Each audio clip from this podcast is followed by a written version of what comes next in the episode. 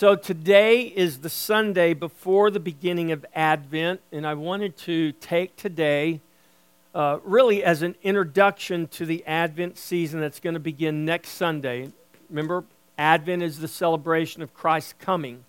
And in celebrating his first coming, we are reminded of his finished work, and we are also reminded of our ongoing work and his ongoing work of building his church, of expanding his kingdom, that ongoing work that will lead to his final coming that is yet to be.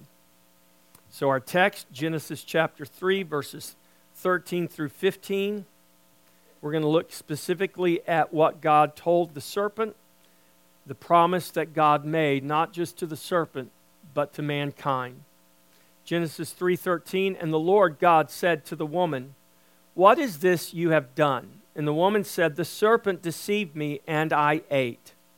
So the Lord God said to the serpent, Because you have done this, you are cursed more than all cattle, more than every beast of the field. On your belly you shall go, and you shall eat dust all the days of your life, and I will put enmity between you and the woman, and between your seed and her seed. He shall bruise your head or crush your head, and you shall bruise his heel. This is the word of the Lord. Father in heaven, thank you for your word. Thank you for this good news. Father, we thank you for your promises, that you keep your promise.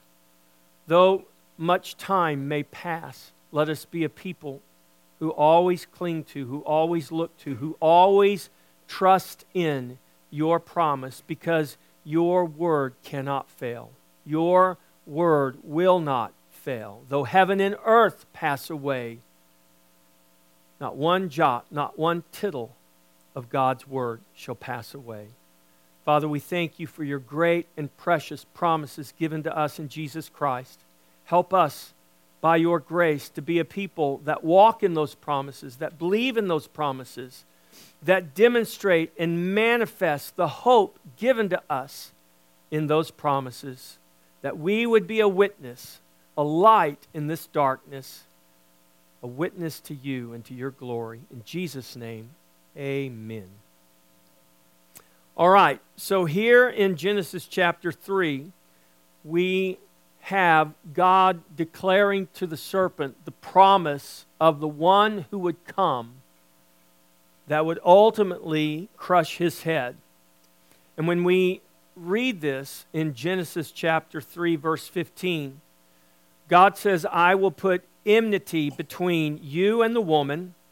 So there's enmity between the woman and the serpent, and between your seed, the seed of the serpent, and her seed. In my King James and New King James, that word seed is capitalized, and it is capitalized for good reason because that seed speaks of a person. It doesn't just speak of descendants, nameless and faceless descendants. It speaks of a particular person.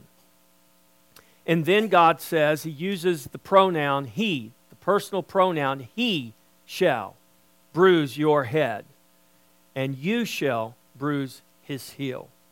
This seed will come one day, and this seed, he, the seed, will bruise your head.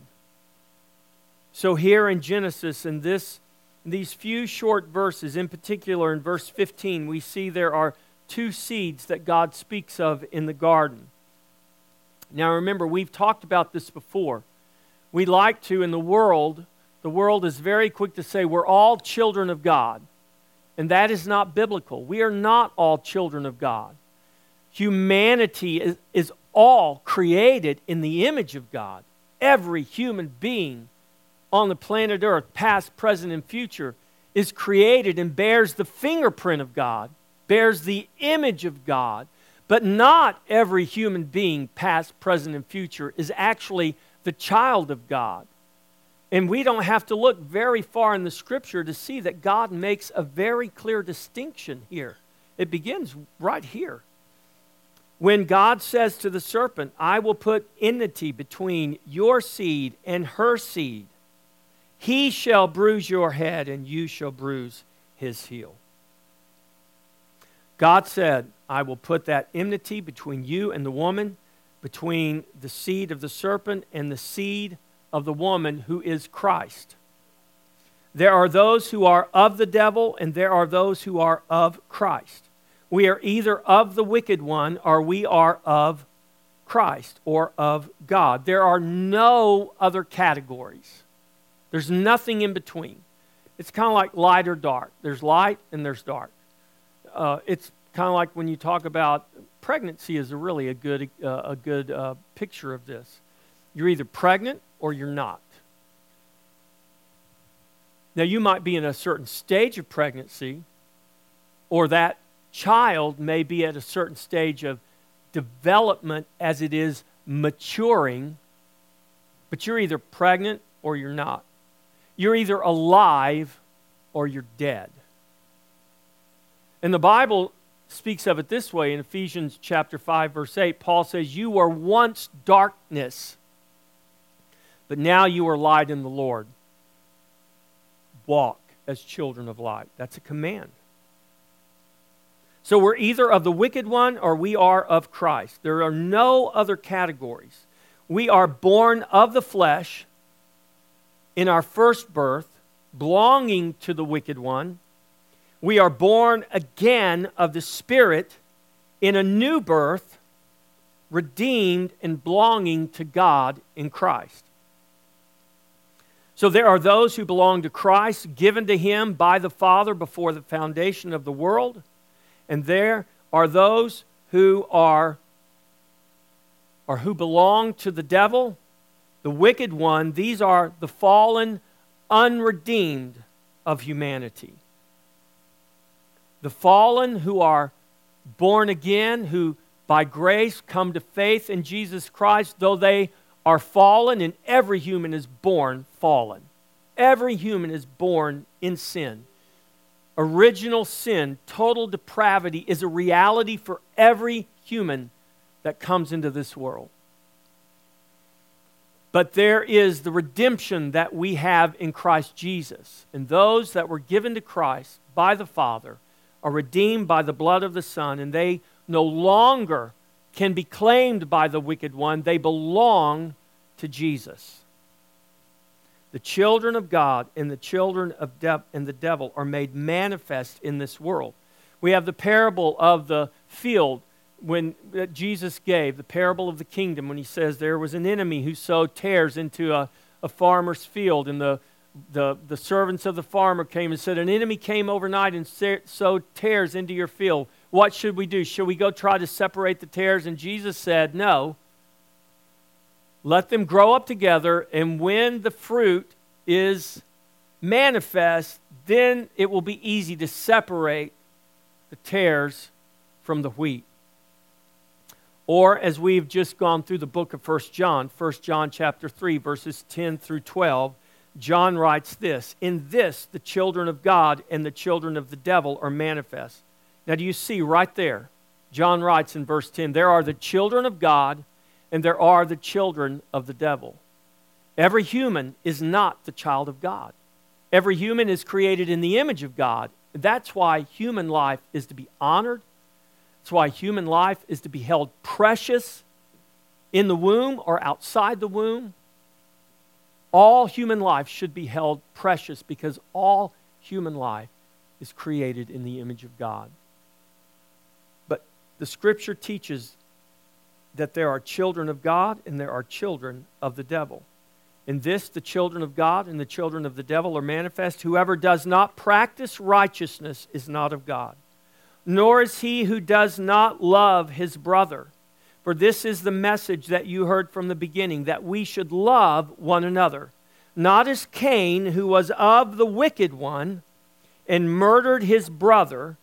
And why did he murder him? Because his or Cain's works were evil, and his brother Abel's works were righteous. There is the enmity between the seed of the serpent, the seed of the devil, and the seed which would ultimately bring forth Christ. There is enmity between the two seeds, just as God spoke of it in the garden. whether passive or aggressive, the children of the devil are always opposed to the children of God. It's not that they are always aggressively opposed. We just had Gitana here, who just recently came from Northeast Africa, Somalia, Kenya, Uganda, Somalia, a very dangerous place to be. They're training up pastors, sending pastors into Somalia, and, and, and it is not, in fact, it is, it is not unexpected. It is to be expected that if I go into Somalia preaching Jesus, I may lose my life. And Gitana has trained pastors who went into Somalia, and those Somalias, Somalis were martyred for their faith because they were preaching Christ. That we would call an aggressive opposition to the gospel. Here in America, the opposition we see from the world or from the children of the wicked one is becoming more aggressive, but very often it's passive. It's what people think of us, it's what they say about us behind our backs, it's what they post in passive aggressive ways on social media. It's, it's how the world wants us to feel uncomfortable with our faith, wants us to feel uncomfortable with our convictions, so uncomfortable that we will not actually speak the truth in love. So uncomfortable that we just keep our mouth shut and we keep our church doors closed and we just stay here amongst ourselves. And right now, the world is content to let us do that, but you do see over the last two years that they will not remain content with that here, even in America, as time goes on, unless God's people are granted repentance and humility so that God will indeed heal our land. Jesus indicated this reality of this enmity between the two seeds in his encounters with the Pharisees. They were not children of God. They were children of the devil. You might say, well, gee, Pastor Jeff, that sounds kind of harsh. Well, let me just read to you what Jesus said to them face to face. John 8 44, the words of Jesus to the Pharisees You are of your father, the devil, and the desires of your father you want to do. He was a murderer from the beginning, aka Cain and Abel and does not stand in the truth because there is no truth in him. And when he speaks a lie, he speaks from his own resources, for he is a liar and the father of it. Do you see the passive aggression in the garden with Eve and the serpent? What did the serpent want to happen to Eve and happen to Adam? He wanted them to die. That's what he wanted. Now, he didn't he didn't walk up there or slither up there and kill them, murder them the way Cain murdered Abel. In a very passive aggressive way, he deceived the woman. He went a lawless route. He didn't go to the one he should have gone to, who was in charge, the man, who was the head of the woman. He went to the woman and circumvented the authority. And that man allowed that serpent to circumvent his authority. You say what you want about the woman being deceived. That man stood by and allowed that serpent to address his wife and deceive his wife, and then partook of the sin himself when he knew better.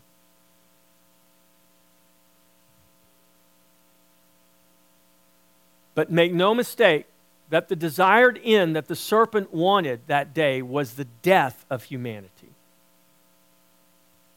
And that has not changed.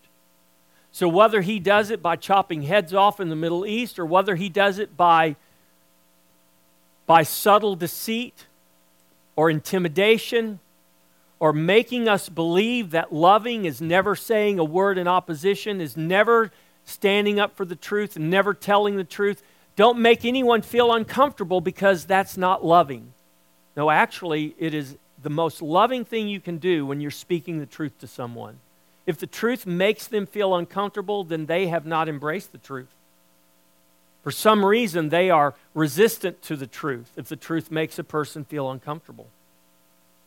And this is what Jesus did in his encounters with the Pharisees. He spoke the truth, and he told them truly who they were. You are children of the devil. You're not children of God. You think you're children of God because you're religious, because you're moralistic, but you're not children of God. You're children of the devil. When we're chosen by God, we become his children. We are either children of God by grace through faith in Jesus Christ, or we are children of the devil. And whether we are passively or aggressively opposing God and his truth, if we are not born of God, if we are not children of God, we are in opposition. Jesus said, You're either for me or you're against me. There are no shades of gray in Jesus. In him, there is no variableness nor shadow of changing. He is the same yesterday, today, and forever. And there are to be no shades of gray with us. Now, I didn't say we shouldn't be reasonable people, that we shouldn't be loving and listen and talk and have a back and forth, speaking the truth in love with people.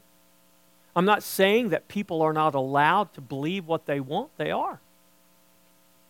But we need to understand that if we truly love people, especially people who profess to be children of God, we have an obligation to tell them the truth.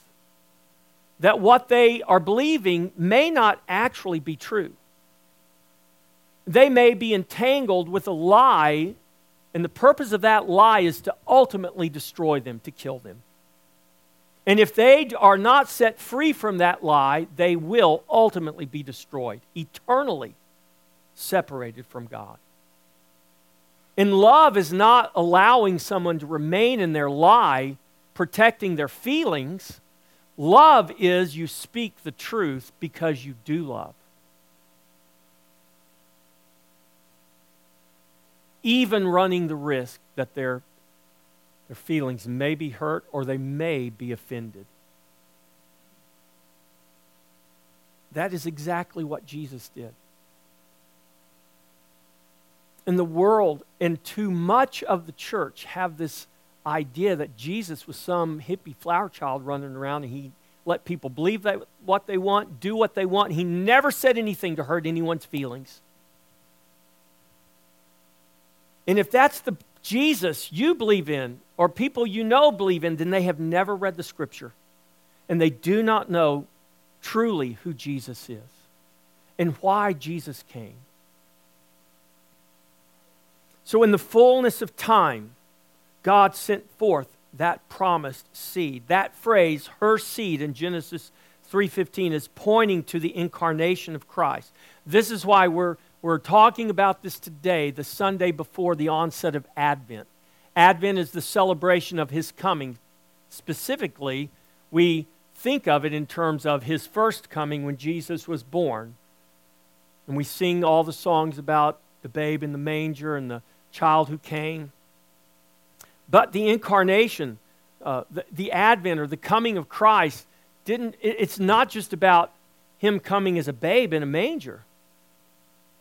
He came as a babe in a manger because he's coming again one day in glory and in power, and he will rule this earth. And remember, we talked about this last week. Your kingdom come, your will be done on earth as it is in heaven. That God's agenda is that heaven and earth will become one one day. We're not going to be living floating on clouds in heaven for eternity. We're going to be on this earth, and heaven and earth are going to come together, and we're going to rule and reign with Christ on this earth. It's what, it's what Jesus said to John in Revelation. It's the picture given to us. It's why Peter calls us a royal priesthood. So the promise, the promise of the coming seed was made. The birth of Jesus the Christ, the Son of Mary, the Son of God, is the fulfillment in time of God's promised seed that would come and crush the head of the serpent. The promise of the coming seed was made in the garden in the beginning. In keeping that promise, some 2,000 years later, God called Abram from Ur of the Chaldees to go forth and become Abraham, the father of a multitude. God made promises to Abraham and his seed, the same seed spoken of in the garden. How do we know that? Because the best interpretation of the Bible is the Bible. Galatians 3:16. Paul writes, "Now to Abraham and his seed, again, if you've got a King James or a New King James, and eh, eh, I'm not sure if the ESV has it capitalized or not, but it's capitalized there because that word seed is referring to Christ. Now to Abraham and his seed were the promises made. He does not say to seeds, little s, plural, as of many, but as of one, quote, and to your seed, who is Christ. Who is the seed? Christ is the seed. Who was the seed that was promised to come to crush the head? It was Christ. Where and who are all the promises fulfilled in? They are fulfilled in Christ. Yes, they were given to Abraham, to Isaac, to Jacob, and, and the 12 tribes, and to all the descendants, and to all the seed coming later. But I want you to understand the promises are fulfilled and experienced in one place, in one person only, and that is in Christ. And this is why Paul says the promise was not made to seeds as in plural, it was made to the seed, the one seed, who is Christ. Paul informs us who that seed is, and to your seed, who is Christ. Christ is that promised seed and the one in whom all the promises of God are brought to fulfillment. It is in Christ alone that we experience the promises of God. The promise of the coming seed was made in the garden in the beginning. God affirmed that promise through the history of his people until the fullness of time had been reached when that promised seed would come forth. That is what the Apostle Paul refers to when he writes in his letter to the Galatians, chapter 4, verses 4 and 5. But when the fullness of the time had come, God sent forth his Son, born of a woman, born under the law, to redeem those who were under the law, that we might receive the adoption as sons. And in sending forth his Son to crush the head of the serpent, Christ would redeem those who were under the law that they might receive the adoption as sons. And when that transpires, when that transaction takes place, we go from being just humans who bear the image of God to actually becoming children of God. When God sent his son, he sent him in what appeared was weakness. God the seed first manifests in weakness, not in strength. If you are going to send someone to overcome and to conquer the world, I would venture to say that there are few people that I know of who would send a baby. Send an army, someone big, powerful, numerous maybe. We're talking conquering the world. But what does God do? God sends a baby, He sends a child. That promised seed, when it was manifest in its first coming, was not manifest in strength, it was manifest in weakness. There was nothing that looked strong about a baby laying in a borrowed manger in a borrowed stable because there was no room for it in the inn. They didn't have enough regard for this king of kings and Lord of lords to even ask someone to leave their hotel room so that he could have a proper bed to be born in. He was just another baby of some nameless, faceless Jewish girl. There's lots of them out there. Sorry, there's no room for you in the inn. When the time had come and God did not send forth his seed, and God did send forth his seed to crush the head of the serpent to overcome the world, God did not send an army, he sent a child. Isaiah chapter 9, verses 6 and 7 For unto us a child is born, unto us a son is given. I want you to pay attention to the language of the prophet here.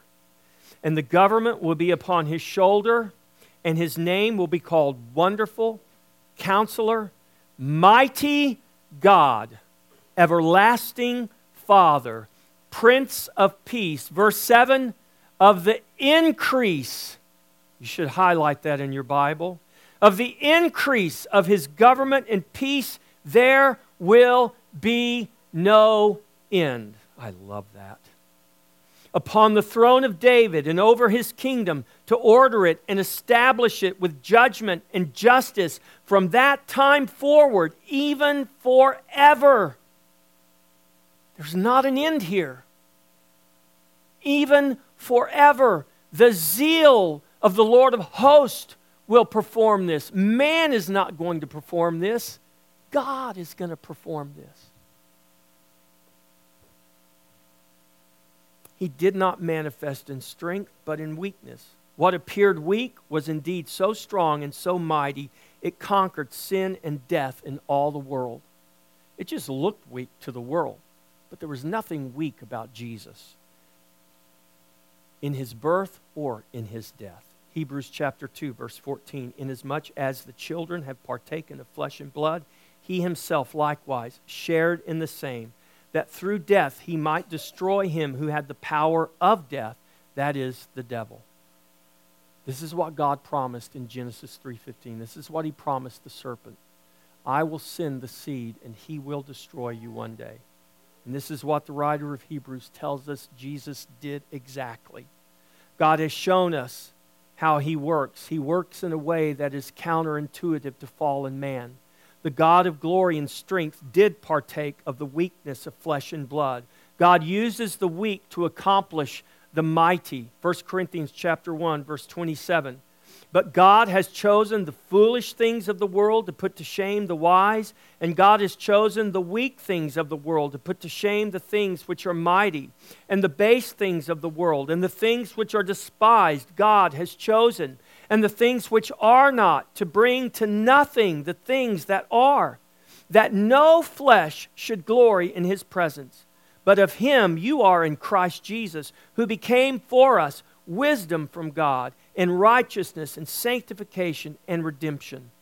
That as it is written, He who glories, let him glory in the Lord.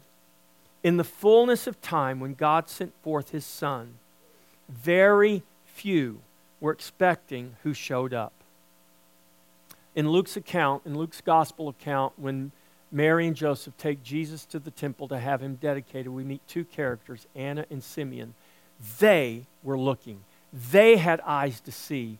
But everybody else walking through that temple complex walked right by the King of Glory, right by the Messiah, right by the Savior, and gave him not even a thought. From his birth to his death, Jesus Christ was the mighty one of Israel, the promised and the powerful head crushing seed who chose to veil himself in meekness and humility. His obedience to death was seen as weakness. It was so counterintuitive to the Messiah so many had come to expect that Christ, the true Messiah, was rejected as a fraud. And just as Jesus was misunderstood and rejected, so his people are in this world. Don't worry if you are misunderstood or rejected by the world. You are supposed to be, if you are living and walking just as He walked. If you're walking in the light as He walked in the light, then the, you, sooner or later the world is going to reject you. It can't help it. And that's exactly what Jesus promised His disciples. And it's not that, and we should never go out looking for a fight. We should just go out as messengers of the gospel. The fight will find us, the opposition will find us. What was passive will become aggressive toward us if we are actually doing what Jesus commanded us to do. And that's exactly what Jesus told his disciples to expect. And we are his disciples. We're just his disciples 2,000 years later from the time he actually spoke that to those men on the ground and those women on the ground.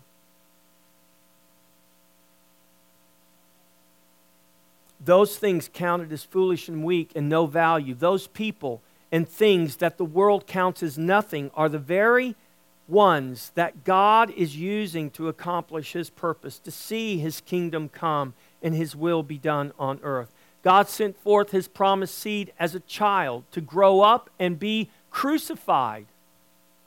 This reminds us that God does his mightiest works through the seemingly weakest and most vulnerable of ways. Therefore, listen, Christian, when you are weak, rejoice, for he is strong. For his strength is made perfect in our weakness. That's what the Word of God teaches us. The seed fulfilled the promise.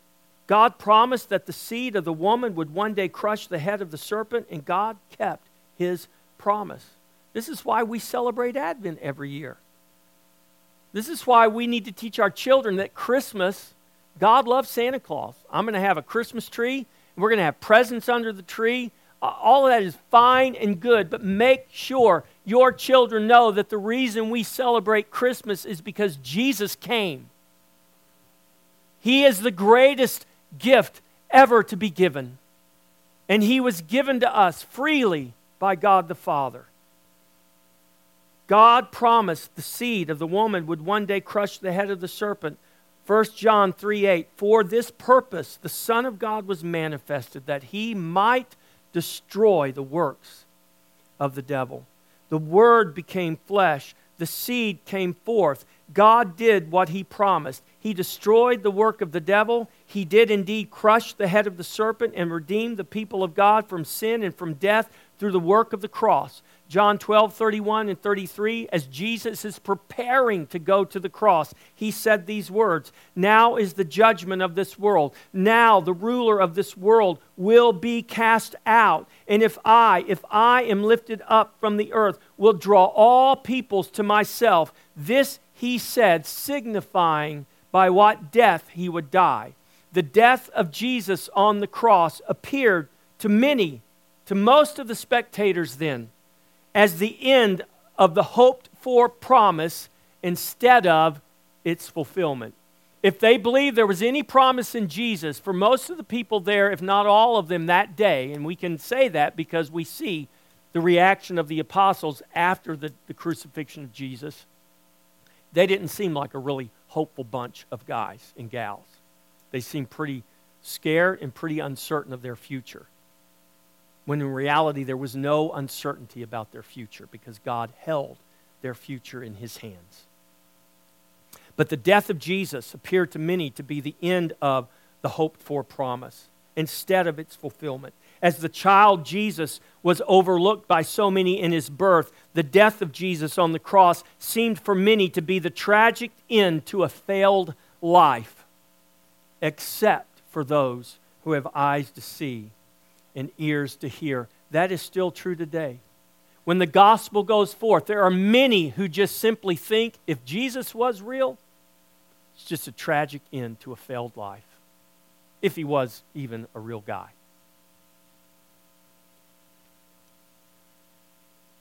In reality, Jesus has done exactly what he declared before he went to the cross. He has judged this world and found it guilty. He has cast out the ruler of this world and he has drawn all peoples to himself. He has saved his people from their sin, and this is what he came to do. We have no reason to fear that serpent, the devil, for he is a defeated foe. Christ, the promised seed, has come and he has fulfilled his promise and he is building his church. And his promise now is that the gates of hell shall not prevail against it. The promise is still being fulfilled. God has and is still crushing the head of the serpent under our feet. Listen to the words of the Apostle Paul in Romans chapter 16, verse 20. At the end of this letter to the Romans, Paul writes these words And the God of peace will crush Satan under your feet shortly. The grace of our Lord Jesus Christ be with you. Amen. Okay, Pastor, which is it? Has he crushed it or is he yet to crush it? Yes. Yes, absolutely. This statement to the church in Rome in Paul's day did not mean that Satan had not been crushed yet, but that God was continuing to crush him.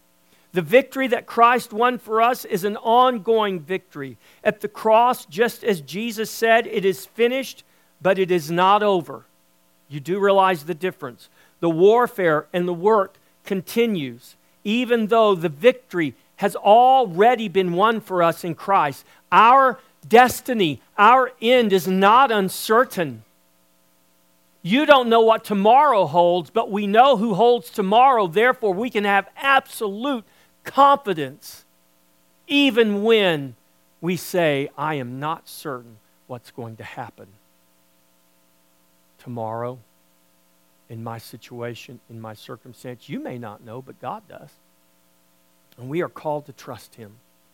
And He has shown us throughout His Word that we have every reason to trust Him as we continue to advance His kingdom, as we continue to disciple the nations, as we will continue to see His kingdom come. As we continue that work, we will continue to see His kingdom come. His will be done on earth as it is in heaven. The God of peace will continue to crush Satan under our feet. That glorious victory and work will not end until Christ has finally come in all of his strength and all of his glory. And then, and only then, will the last enemy be put underfoot.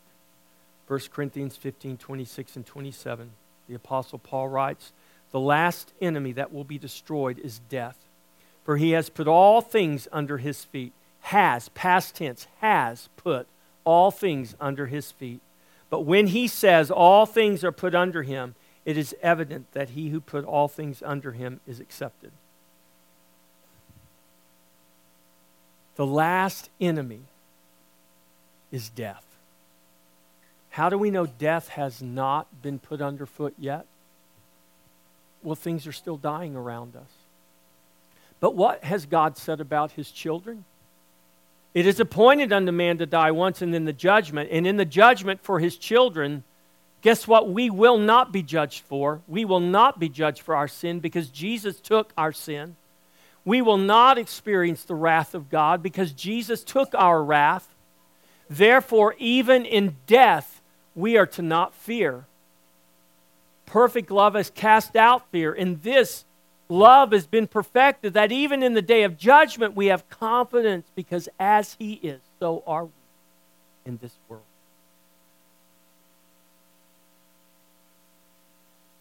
In this week's introduction to Advent, I want us to be mindful of what His coming, those millennia past, means for our present day. I also want you to to understand what it means for his future and final coming that is yet to occur.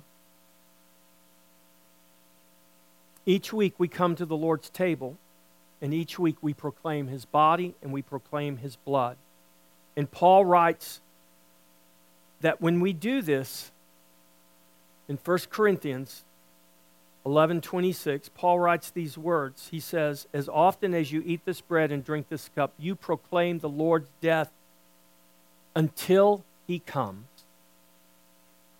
In remembering and proclaiming his coming, his birth, his death, his resurrection, we proclaim the future coming, the final coming, the day when the last enemy, the final enemy, will be put underfoot that is death. And we proclaim each week the body and the blood of Jesus who conquered death. And if we are in him, then we too have conquered death. Even though it may touch us, it can never hold us, and it can never keep us. For we belong to Jesus. Amen. So let us prepare to come to the Lord's table. Let us prepare to proclaim his coming, past and future. If you count yourself a member of His covenant people, you are trusting in Jesus. You are welcome to this table. You don't have to be a member of this local body.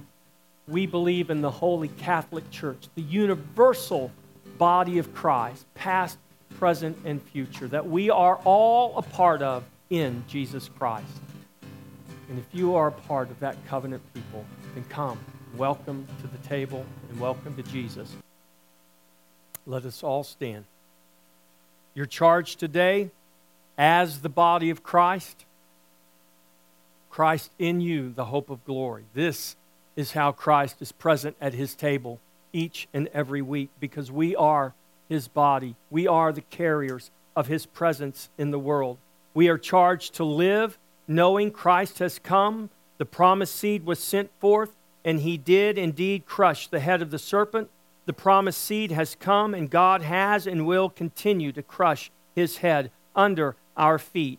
As God's people, let us live as a people who have been redeemed and who are victorious over all of our enemies, even when we walk through the valley of shadow, even when we find ourselves staring death in the face, even when our sight tells us different. Let us always be a people who walk by faith and not by sight, knowing our enemy has been crushed under the feet of our Savior. Let us walk knowing that one day we shall see death finally put underfoot and it shall be no more. We are charged to know and so to live as the children of light. We have been made to be in Jesus Christ. By grace, you are saved through faith in Him. Let us live knowing our Savior has come and that He will one day come again in glory. And may we hear the words Enter in, my good and faithful servant. And that day we meet him and see him face to face.